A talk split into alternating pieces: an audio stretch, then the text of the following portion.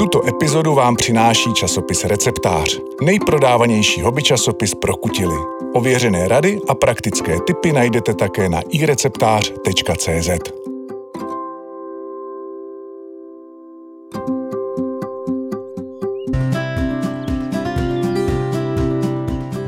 Krásný zelený den, milí posluchači. Vítám vás u další poradny podcastu i receptář do ucha. Opět tu vítám Janu Bucharovou, která dnes bude na vaše otázky odpovídat. Dobrý den. Dobrý den. Rovnou se dáme do otázek, které jste nám poslali na adresu poradnazavináč ireceptář.cz. Můžu ještě v listopadu vysadit stromky? Určitě ano. Vlastně tam spíš je e, chybou je vysadit příliš brzo než pozdě. Ono teda záleží na tom ještě, jestli je řeč o prostokořených sazenicích, které jsou právě k dostání takhle na podzim, které jsou levnější, ale vlastně je nelze sázet v jinou dobu e, s výjimkou některých jarních termínů pro třeba broskvoně a meruňky, a nebo potom ty kontejnerované, vlastně, které se sázejí s celým balem. Oboje je určitě lze sázet ještě v listopadu, dokud vlastně příliš nemrzne, nebo ta půda nepromrzne a dokud jsou k dostání vlastně ve školkách a zahradnictvích tak eh, tam spíš záleží na tom pečlivém sázení.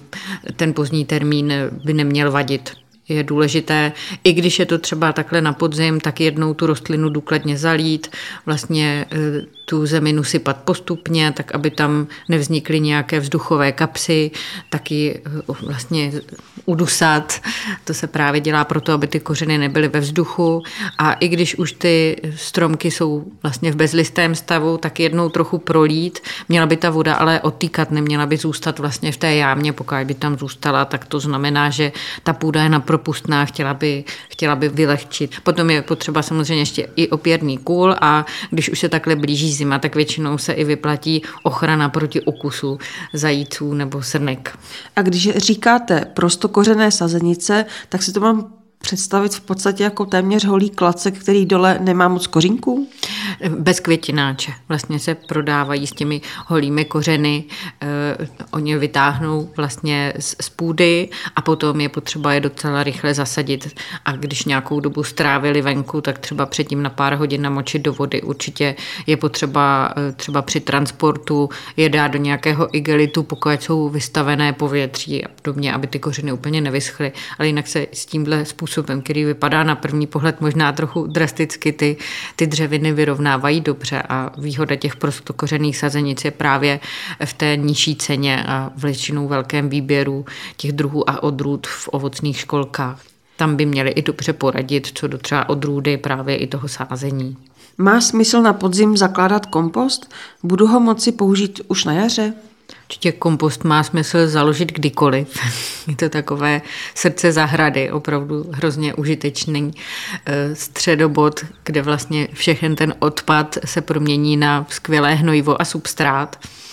A zvlášť takhle touhle dobou třeba je hodně listí k dispozici, což je skvělé, protože většinou ty komposty trpí tím, že máme přebytek toho materiálu bohatého na dusík, jako je tráva a plevely a vlastně chybí tam ta provzdušňující šložka, která zajistí to optimální rychlé tlení, což je právě to listí.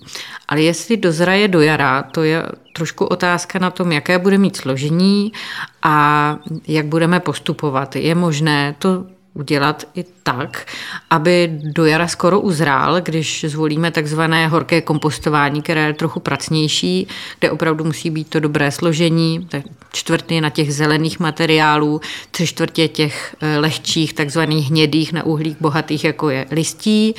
Pokud vlastně to dobře smísíme a budeme třeba první 14 dní klidně denně prohazovat, protože při tom rychlém procesu ty bakterie spotřebují hodně kyslíku a jestli to probíhá tak, jak eh, by mělo, to zjistíme podle toho, že vlastně uvnitř té kupky bude vyloženě horko. Hodné jsou na to právě nějaké ohrádky nebo kompostéry, aby to probíhalo ve všech částech těch kompostů na volné kupě.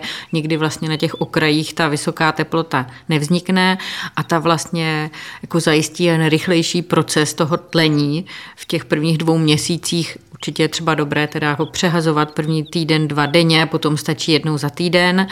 A dokud ještě nemrzne a bude trošku vlastně takový vlahý podzim eh, nebo začátek zimy, tak vlastně ten kompost si to teplo udrží, zvlášť když ho vždycky třeba přikryjeme nebo je v uzavřeném kompostéru a opravdu ten rozklad může z velké části proběhnout již do jara. Ale většinou se bude jednat o takzvaný surový kompost, takový, který ještě není dokonale vyzrálý. Ještě tam vidíme nějaké zbytky prostě těch eh, různých materiálů, ještě to není taková ta úplně jemňonká kyprá prst, taková opravdu ten jemný substrát, který tak voní lesem. A oni vlastně oba ty druhy mají své využití. Třeba ten surový není dobré používat na výsevy, protože pro ně může být až moc takový ještě nedozrálý, ale naopak on je ještě plný těch mikroorganismů, takže je, je výborný pro takové oživení půdy, pro mulčování nebo právě pro už větší sazenice, které si s ním poradí. Ještě jedna věc, která může ten proces urychlit, je, když ten materiál, který dáváme na kompost, vlastně třeba nasekáme nebo rozmělníme na menší kousky. Čím menší ty kousky jsou, tím větší plochy mají a ty mikroorganismy a potom žížaly, když odezní ta horká fáze, tak se do nich mohou snáze pustit a ten proces bude rychlejší. Máme zahradu první rok, vysadili jsme nějaké trvalky, keře, rybízy. Nejhorší je prý pro rostliny holomráz. Co si máme počít, když přijde? Opravdu ten holomráz může být nebezpečný, protože ten sníh slouží jako izolace a ty rostliny chrání, když je pravda, že někdy zase těžká pokrývka sněhu je může až polámat. Tam záleží na tom, jak silný mráz bude. Asi je dobré, aby trochu mrzlo, ale asi všichni doufáme, aby nebylo minus 20, protože to jsou potom opravdu starosti. Ta země je taková promrzlá, až to bolí. A určitě v tom případě jí prospěje mulčování, vlastně ochrana přirozená je listí třeba pod stromy, kde napadá. A ta třeba určitě svědčí právě těm ovocným dřevinám, takováhle pokrývka, která chrání trochu ty kořeny, ty nadzemní části vlastně rostlin, které nemají listy dřevin, tak eh, ty vydrží jakýkoliv mráz. Tam je třeba nebezpečnější, kdyby byla velká obleva, už předjaří, trochu napučili a pak ten mráz přišel, pak třeba je lze chránit netkanou bílou textilí, ale tohle by vydržet měly. Trvalky, ty většinou ty nadzemní části odumřou, takže vlastně mráz neohrozí, ale zase jim prospěje ten mulč, aby vlastně ta půda zbytečně tolik do hloubky nevymrzala.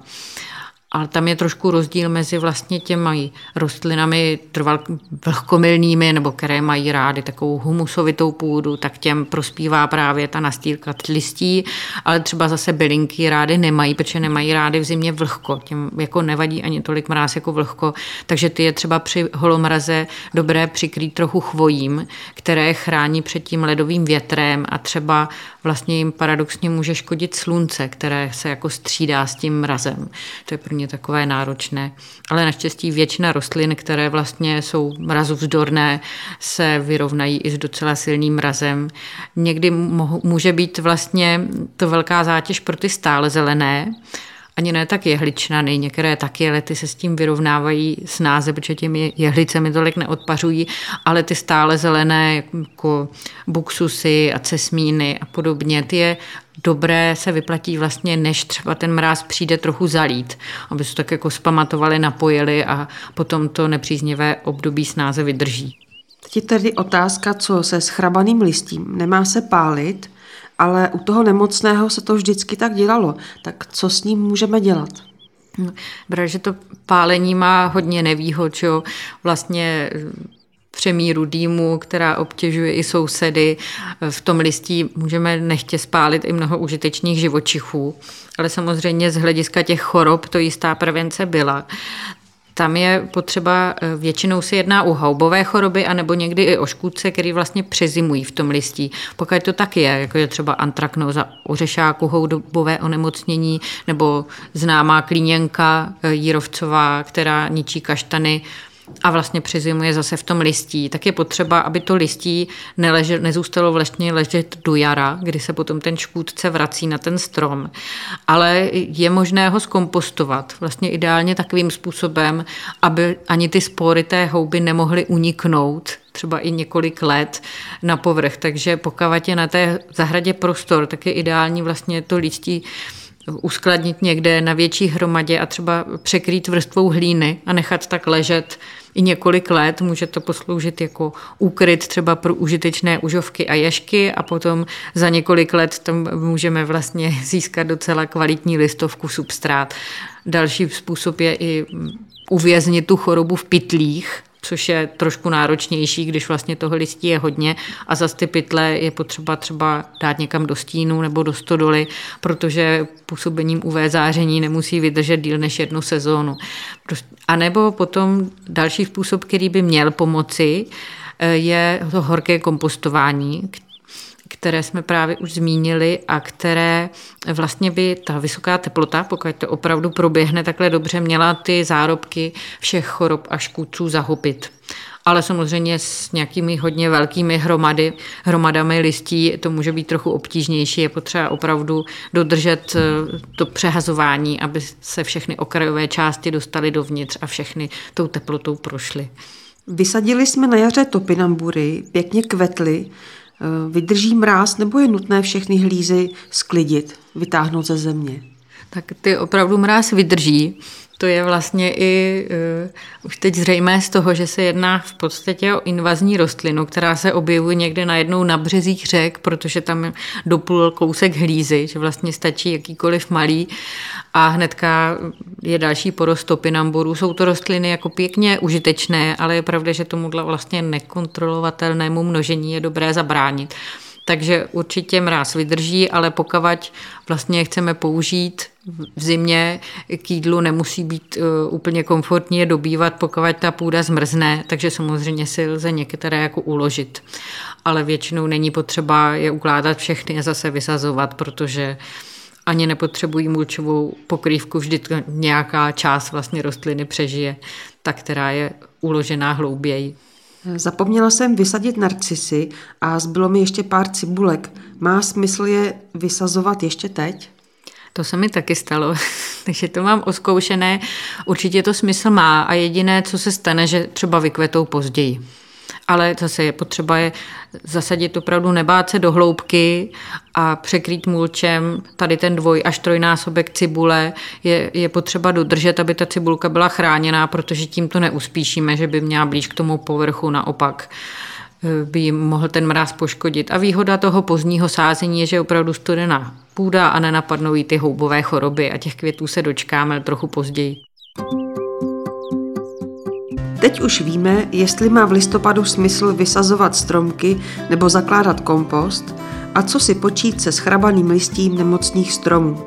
Tímto se loučím s vámi i s naším milým hostem Janou Bucharovou. Naslyšenou. Naslyšenou. Svoje další dotazy ohledně zahrady a pěstování posílejte na adresu poradna a my vám v některé z příštích poraden pomůžeme. Budeme se na vás opět těšit za týden a ať vám to roste.